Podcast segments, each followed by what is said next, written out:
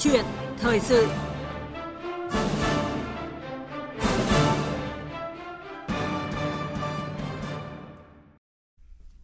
Thưa quý vị, thưa các bạn, xem xét đánh giá đúng thành tích cùng những tồn tại của mỗi cá nhân trong quá trình bình xét cuối năm từ cấp cơ sở đến trung ương là một yêu cầu rất quan trọng.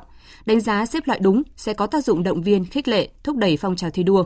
Ngược lại, nếu đánh giá xếp loại không đúng sẽ tạo nên sự bất bình trong tập thể, gây điều tiếng trong dư luận cũng như hạn chế động cơ phấn đấu của những tập thể cá nhân có thành tích thực sự. Có thể nói công tác kiểm điểm đánh giá xếp loại cán bộ đảng viên cuối năm là một trong những giải pháp quan trọng nhằm góp phần nâng cao năng lực lãnh đạo cũng như chất lượng của đội ngũ cán bộ đảng viên. Việc kiểm điểm đánh giá một cách khách quan thực chất sẽ giúp mỗi người có ý thức tự soi, tự sửa, từ đó phấn đấu rèn luyện tu dưỡng và thực hiện tốt hơn nhiệm vụ của đơn vị của mỗi cán bộ đảng viên. Vậy làm thế nào để nội dung này đúng thực chất, nghiêm túc và mang lại hiệu quả, tránh căn bệnh hình thức? Câu chuyện thời sự hôm nay, vị khách mời của chương trình là ông Nguyễn Túc, Ủy viên Đoàn Chủ tịch Trung ương Mặt trận Tổ quốc Việt Nam sẽ cùng chúng tôi bàn luận về nội dung này. Ngay bây giờ, quý vị và các bạn đã có thể tham gia bàn luận hoặc đặt câu hỏi với vị khách mời về nội dung phát sóng qua số điện thoại là 0243 934 1040 và 02435 563 563. Xin được nhắc lại số điện thoại là 0243 934 1040 và 02435 563 563. Và bây giờ thì xin mời biên tập viên Minh Khánh cùng quý khách mời. Vâng, cảm ơn anh Đức Hưng ạ. Xin chào và cảm ơn ông Nguyễn Túc, Ủy viên Đoàn Chủ tịch Mặt trận Tổ quốc Việt Nam đã nhận lời mời của Ban Thời sự ngày hôm nay ạ. Xin kính chào quý thính giả nghe Đài Tiếng Nói Việt Nam. Thưa ông, có thể nói là việc đánh giá xếp loại cán bộ đảng viên là một khâu rất là quan trọng của công tác cán bộ nói chung và việc bình xét thi đua hàng năm của mỗi cơ quan đơn vị nói riêng.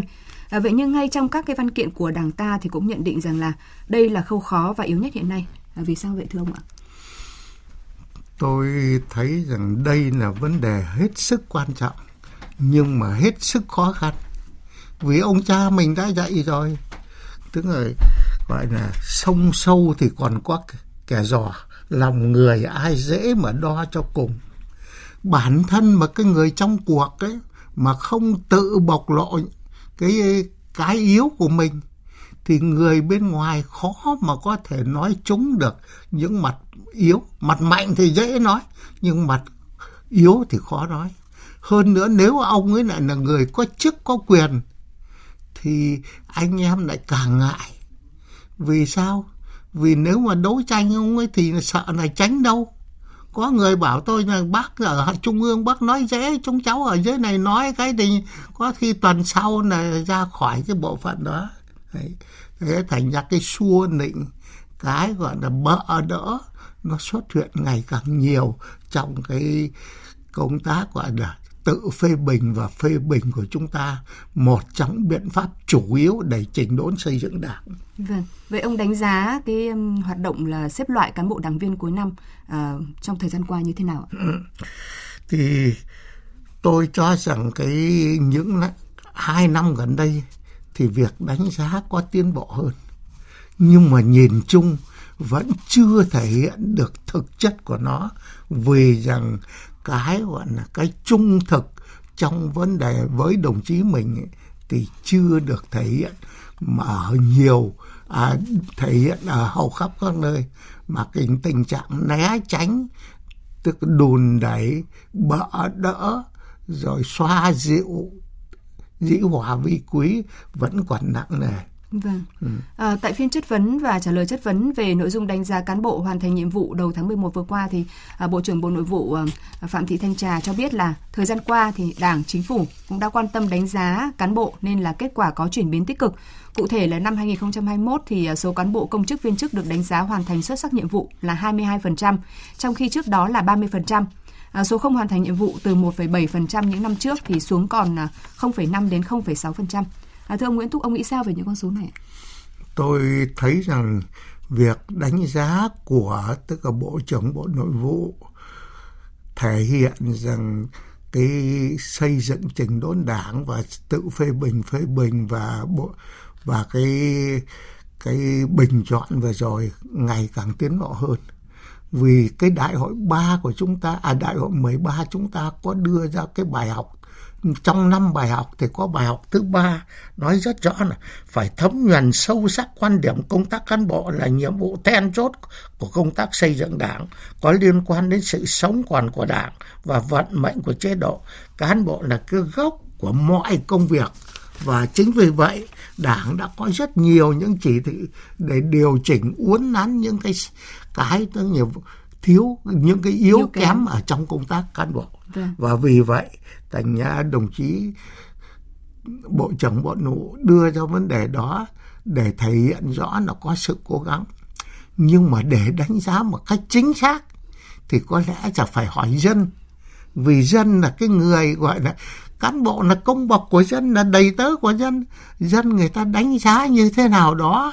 Thành ra như vậy tôi nghĩ rằng Bộ Nội vụ nên kết hợp giữa cái đánh giá của cơ quan Đảng, nhà nước với sự tức là nhận xét đánh giá của dân, vì dân là trung tâm của cái nhà nước này. Vâng. Ông vừa nhắc đến vai trò của người dân trong cái việc là đánh giá cũng như là một cách khách quan về cái chất lượng cán bộ đảng viên trong các cơ quan hiện nay. Thì về nội dung này thì mời ông Nguyễn Túc cùng quý vị thính giả nghe ý kiến của thính giả Mai Thanh Hà sống tại quận 5 thành phố Hồ Chí Minh. Khi đưa ra các nhận xét về sự hoàn thành của công việc cán bộ công chức nên có một mục để cho người dân được tham khảo, bày tỏ ý kiến. Vì người dân ở từng tổ dân phố một mới biết được cái lề đường này bị lấn chiếm, cái nhà kia xây dựng trái phép. Người dân chính là người chính xác nhất bằng các hệ thống cảnh báo khác nhau để cho ra những nhận xét chính xác nhất về sự hoàn thành nhiệm vụ hay không hoàn thành nhiệm vụ. Vâng, đây là một trong số rất là nhiều ý kiến cho rằng là việc đánh giá và xếp loại cán bộ đảng viên thì cần phải có nhiều căn cứ, bởi là vẫn còn nhiều cán bộ lãnh đạo cơ sở quan liêu, ham thành tích, được nhận xét là hoàn thành xuất sắc nhiệm vụ để qua đó có cơ hội tăng thu nhập hay là thăng tiến. Do đó cần phải nhìn nhận một cách hết sức là chính xác và thực chất khách quan. Xin hỏi quan điểm của ông về vấn đề này ạ. Tôi hoàn toàn đồng ý với cái ý kiến mà thính giả vừa mới trình bày. Vâng. Vì thực tế cho chúng ta thấy rằng này, trong tất cả những vụ án vừa rồi ấy, đặc biệt là những vụ án trọng điểm do Ban Chỉ đạo Trung ương tức là chỉ đạo thì đưa ra xét xử, thì những cái đồng chí đó trước khi nhúng chàm, trước khi bị vi phạm thì đều là những đồng chí được bầu tức là như vậy ở cái xuất sắc hoàn thành nhiệm vụ, chứ chả có đồng chí nào mà không được bầu xuất sắc hoàn thành nhiệm vụ. Cái thống kê của các đồng chí lão thành cách mạng theo dõi tức là như vậy những vụ án và theo dõi cái hồ sơ mà báo chí đưa ra, thì tôi là cái chủ nhiệm hội đồng tư vấn về văn hóa xã hội mà, thì các đồng chí gọi điện cho tôi nhiều lắm. Các đồng chí nói rằng đồng chí chủ nhiệm ơi, cần làm sao để đánh giá cho nó có thực chất, chứ đừng có tức là như vậy là tự nâng lên, tức là đừng có nâng nhau lên mà cuối cùng làm hại cho Đảng, làm hại cho nhà nước và làm hại cho nhân dân. Và cái ý kiến vừa rồi tôi rất hoan nghênh và đồng tình. Dạ vâng. Hiện nay thì chúng ta cũng đã có văn bản hướng dẫn cụ thể chi tiết về việc kiểm điểm cũng như là đánh giá xếp loại đối với tổ chức Đảng, đảng viên và tập thể cá nhân cán bộ hàng năm. Tuy nhiên vẫn phải thẳng thắn nhìn nhận là vẫn còn một số nơi, một số cá nhân thì còn thờ ơ về mục đích, ý nghĩa của công tác kiểm điểm, đánh giá, xếp loại chất lượng cán bộ đảng viên cuối năm. Từ đó dẫn đến là công tác chuẩn bị kiểm điểm của tập thể cá nhân chưa tốt, quá trình kiểm điểm thì chưa sâu và chưa thẳng thắn, vẫn còn tình trạng là né tránh, nể nang và ngại va chạm. Thậm chí thì có một số nơi kiểm điểm tập thể thì chưa gắn với trách nhiệm cá nhân. Ông nghĩ sao về thực tế này thưa ông ạ? Những cái dẫn chứng mà đưa ra là hoàn toàn là có thực và thực tiễn. Tại sao mà dẫn chứng ở như vậy, hướng dẫn nhiều nhưng nó không chuyển? Thì tôi thấy rằng Trung ương đã nhiều lần nói rằng trên bảo dưới không nghe, trên nóng dưới lạnh. Rồi hai nữa gì? Tức là như vậy, nói ít, nói nhiều làm ít. Một loạt những vấn đề mà tức là dân người ta nêu ra. Thì lý do vì sao? Vì thứ nhất là những đồng chí đó, một là cái năng lực, hai là vấn đề tức là phẩm chất đạo đức, ba là những vấn đề gì có lợi cho mình thì tập trung điều hành, còn cái gì bất lợi cho mình thì né tránh. không phải chỉ có cái năm nay mà tôi là được phục vụ ở tiểu ban văn kiện rất nhiều, tức là đại hội. Thì ta nhớ là đại hội 6 thì đổi mới. Đại hội 7 trong báo cáo chính trị đã nêu một số cán bộ đảng viên có chức có quyền thoái hóa biến chất. Đến đại hội 8 thì không còn một số, thành ra một bộ phận cán bộ đảng viên có chức có quyền thoái hóa biến chất. Và có trung ương 6 lần 2 của đại hội 8. Và đến đại hội 9 thì nó không còn một bộ phận, nó một bộ phận không nhỏ cán bộ đảng viên có chức có quyền thoái hóa biến chất. Và đến đại hội 10 thì như vậy định bỏ chứ không nhỏ, nhưng mà vì không bỏ được không nhỏ, vì hôm ấy đấu tranh với nhau rất gay gắt. Mà lúc bấy giờ tôi là cái người phát biểu đầu tiên và cho rằng tức là không thể bỏ không nhỏ được, nhưng nhiều đồng chí lại nghĩ rằng cái chắc là đồng chí Túc làm công tác dân vận mặt trận lâu, thời gian vừa qua tức là tiếp xúc với dân đen nhiều, thành nhìn xã hội hơi đen chết mình đấy. Nhưng mà cuối cùng thì như vậy là đưa ra dẫn chứng là một của trưởng ban tổ chức đồng chí Trần Đình Hoan cho số cán bộ đảng viên bị thoái hóa biến chất từ đại hội 9 sang đại hội 10 tăng hơn gấp nhiều so với đại hội 8 sang đại hội 9. Và đến đồng chí Nguyễn Thị Doan lúc ấy phó chủ nhiệm ủy ban kiểm tra, nói lần đầu tiên trong đảng ta có những đồng chí ủy viên trung ương vi phạm vào pháp luật. Và đồng chí lãnh đạo cao nhất nói thế thì bỏ làm sao được. Và đến đại hội 11, 12 chúng ta có bỏ được đâu. Để thấy gì? Thấy rằng tức là như vậy, cái tình trạng này là một có những yếu tố khách quan, đó là cơ chế thị trường, và cũng có yếu tố chủ quan. Vì cái cơ chế thị trường nó không trừ một ai, nó len lỏi vào mọi lĩnh vực của đời sống xã hội.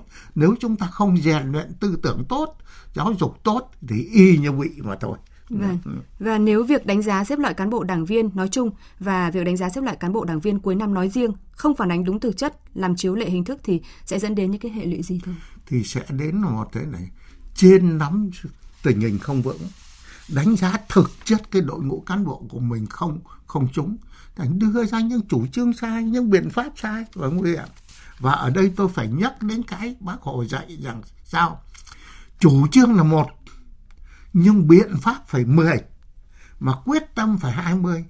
Cái thành công của đại hội 11, 12 và 13 chính là cái chỗ chúng ta đã tức là vận dụng cái tư tưởng của Bác, là có một chủ trương nhưng mà biện pháp phải phù hợp với từng đối tượng, từng giai cấp, từng tầng lớp, và quyết tâm phải từ trung ương xuống. Đấy, ta thấy một thời gian rất dài, tức là trung ương thành lập ban chỉ đạo phòng chống tham nhũng và quyết tâm cao độ thì chúng ta giải quyết được vấn đề.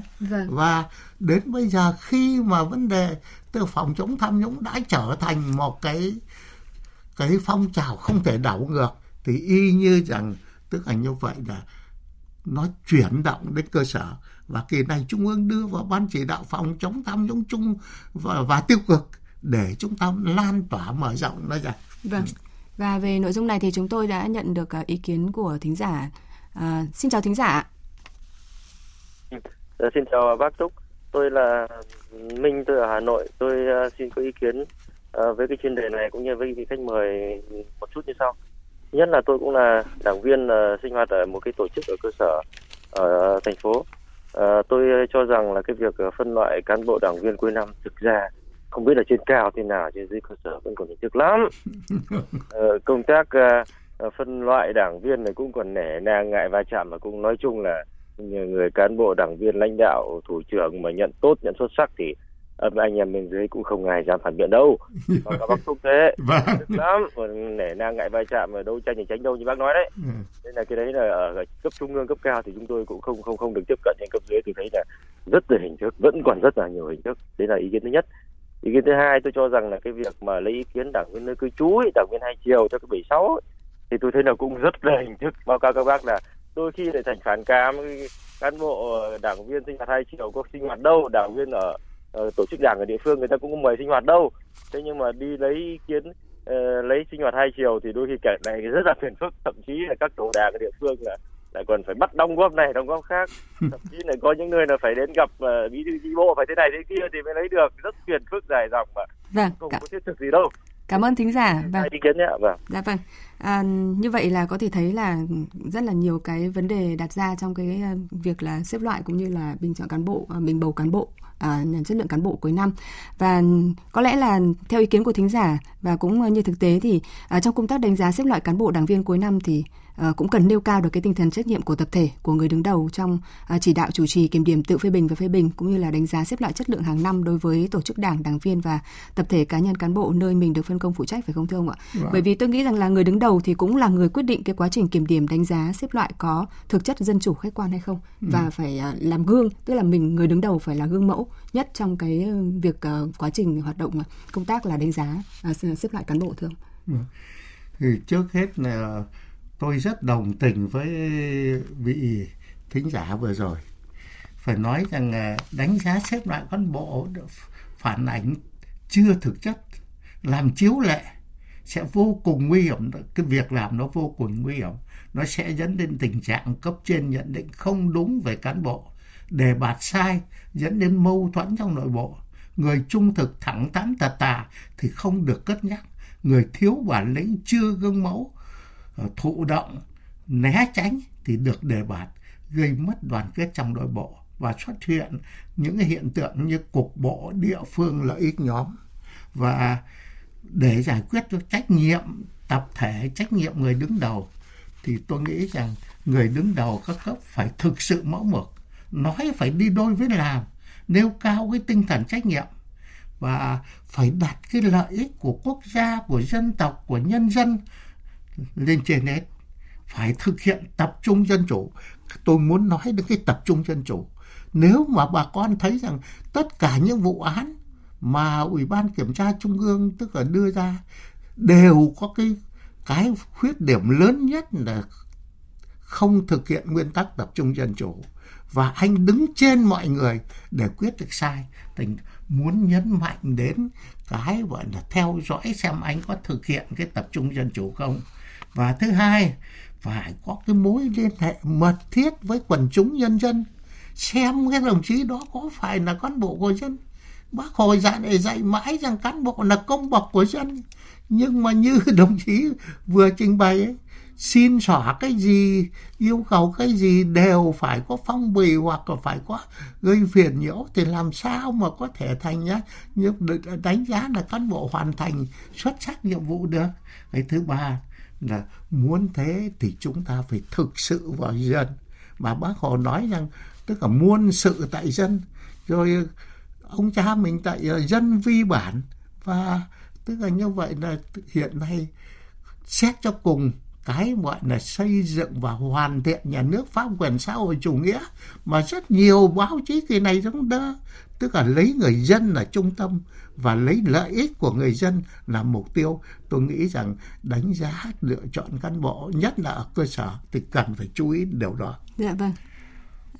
Đặt ra yêu cầu cụ thể trong công tác kiểm điểm đánh giá xếp loại cuối năm thì Tổng Bí thư Nguyễn Phú Trọng đã nhấn mạnh là việc kiểm điểm, tự phê bình và phê bình, việc đánh giá xếp loại cần được chuẩn bị thật chu đáo, chỉ đạo tỉ mỉ, chặt chẽ, tiến hành nghiêm túc, thận trọng, làm đến đâu chắc đến đó, đạt kết quả cụ thể thực chất, hết sức tránh làm lướt, làm qua loa hình thức chiếu lệ, khắc phục tình trạng xuê xoa, nể nang, thậm chí là biến cuộc họp tự phê bình thành nơi vuốt ve, ca tụng lẫn nhau, đồng thời cũng ngăn chặn, tránh tình trạng lợi dụng dịp này để đấu đá, hạ bệ nhau với những động cơ không trong sáng.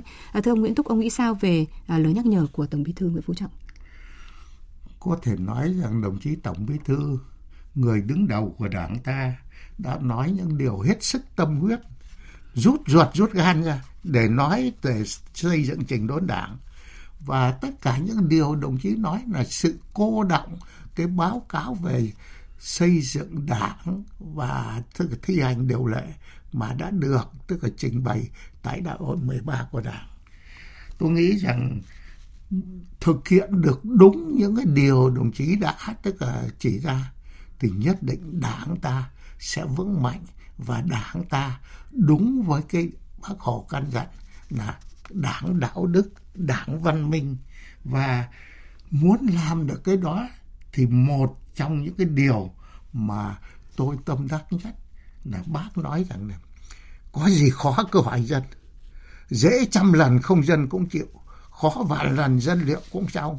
Thành trong vấn đề đánh giá cán bộ thì chúng ta hiện nay mới đánh giá nặng về vấn đề các cơ quan tham mưu của Đảng, cơ quan tham mưu của nhà nước, chứ chưa hỏi ý kiến của dân.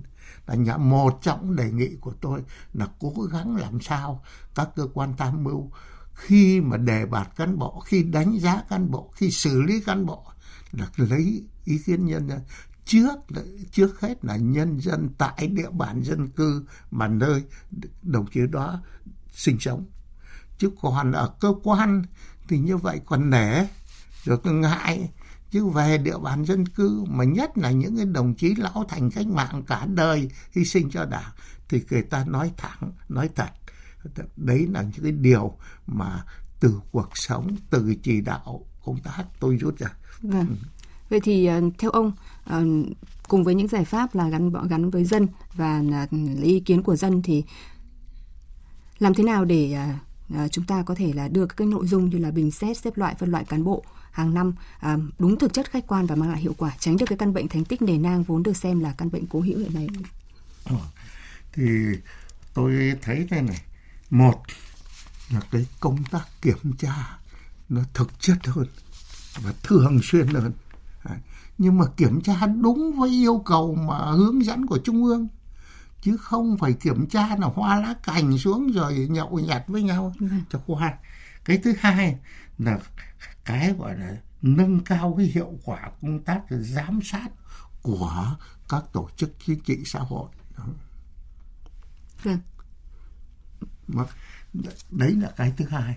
Cái thứ ba là thế này, tức là lấy cái bình chọn của nhân dân qua các buổi họp lấy ý kiến nhân dân, chứ không phải là lấy ý kiến là qua các tổ chức công đoàn, thanh niên, phụ nữ, nông dân, cựu chiến binh, vì các đồng chí đó đều trong cấp ủy hoặc ở trong, tức là đều là dưới sự chỉ đạo của các đồng chí kia.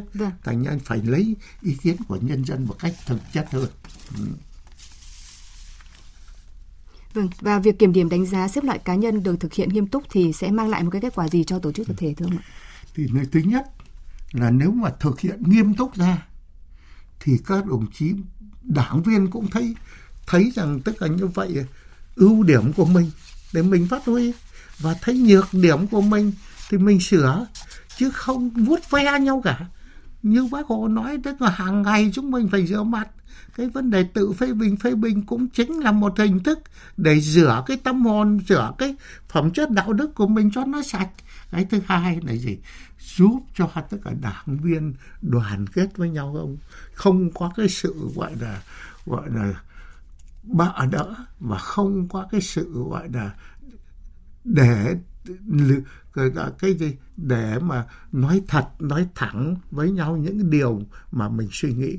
Và nếu xây dựng được một cái đảng bộ, một chi bộ cơ sở vững mạnh theo đúng cái tinh thần hướng dẫn của Trung ương, thì cả cái đảng của chúng ta sẽ vững mạnh và được nhân dân tin tưởng và đi theo. Vâng. Chúng tôi tiếp tục nhận được ý kiến của một thính giả. Xin chào thính giả. Dạ, xin chào quý khách ạ. Dạ vâng, thính giả có thể giới thiệu tên và thính giả muốn đặt câu hỏi hoặc là ý kiến như thế nào với câu chuyện thời sự của chúng tôi ngày hôm nay ạ? Tôi ở bên Cát Lượng, bên Hòa Đồng Nai, tôi muốn hỏi quý khách rằng có ý kiến đóng góp thôi. Để trở thành một cán bộ hữu hiệu nhất thì phải nói theo Chủ tịch Hồ Chí Minh: cần kiệm đến chính trị công vô tư và tự soi lòng người. Chúng ta phải cán bộ phải tự soi, tự sửa. Như Tổng Bí thư đã nói, tự soi tự sửa này là chính xác nhất để cho nhân dân nhìn vào và đánh giá cán bộ 100%. Thì với xếp loại được, nếu chúng ta đi sau thì chúng ta cán bộ đi sau dân thì không thể được. Cán bộ phải đi trước, phải nói gương. Chủ tịch Hồ Chí Minh đã nói thế rồi. Dạ vâng. Yêu tổ quốc, yêu đồng bào. Xin hết ạ. Dạ vâng ạ. Thế cảm ơn thính giả. Vâng, thính giả cũng nhấn mạnh về cái trách nhiệm của cán bộ, và nhất là người đứng đầu, đấy là phải tự soi tự sửa. Thì có như vậy thì có thể là mang lại được cái chất lượng trong cái hoạt động của công tác cán bộ hiện nay. Ông có ý kiến gì thêm về nội dung ý kiến của thính giả vừa rồi? Tôi hoàn toàn đồng tình với ý kiến của thính giả vừa rồi. Thành ra như vậy chủ trương của Đảng ta gì? Phải nâng cao cái ý thức tu dưỡng rèn luyện đạo đức cách mạng suốt đời và thường xuyên tự soi tự sửa, nêu cao cái danh dự và lòng tự trọng của người đảng viên. Đừng để đồng tiền và đừng để tình nó xen vào tình yêu. Dạ vâng. Hai, kịp thời bồi dưỡng những điển hình tiên tiến, những tấm gương sáng về đạo đức lối sống và đấu tranh mạnh mẽ với những biểu hiện lệch lạc và xử lý nghiêm những hành vi phạm vi đạo đức lối sống. Tôi nghĩ rằng phải làm cho thật tốt, và muốn làm cái đó thì phải thực hiện nghiêm túc, hiệu quả tự phê bình và phê bình, đánh giá xuất lại cho nó thực chất chứ không phải là bợ đỡ nhau. Dạ vâng. Tới đây thì thời lượng của câu chuyện thời sự cũng đã hết, và xin được cảm ơn ông Nguyễn Túc, Ủy viên Đoàn Chủ tịch Trung ương Mặt trận Tổ quốc Việt Nam đã tham gia chương trình, và cảm ơn quý vị thính giả đã quan tâm lắng nghe và gọi điện đóng góp ý kiến với chương trình.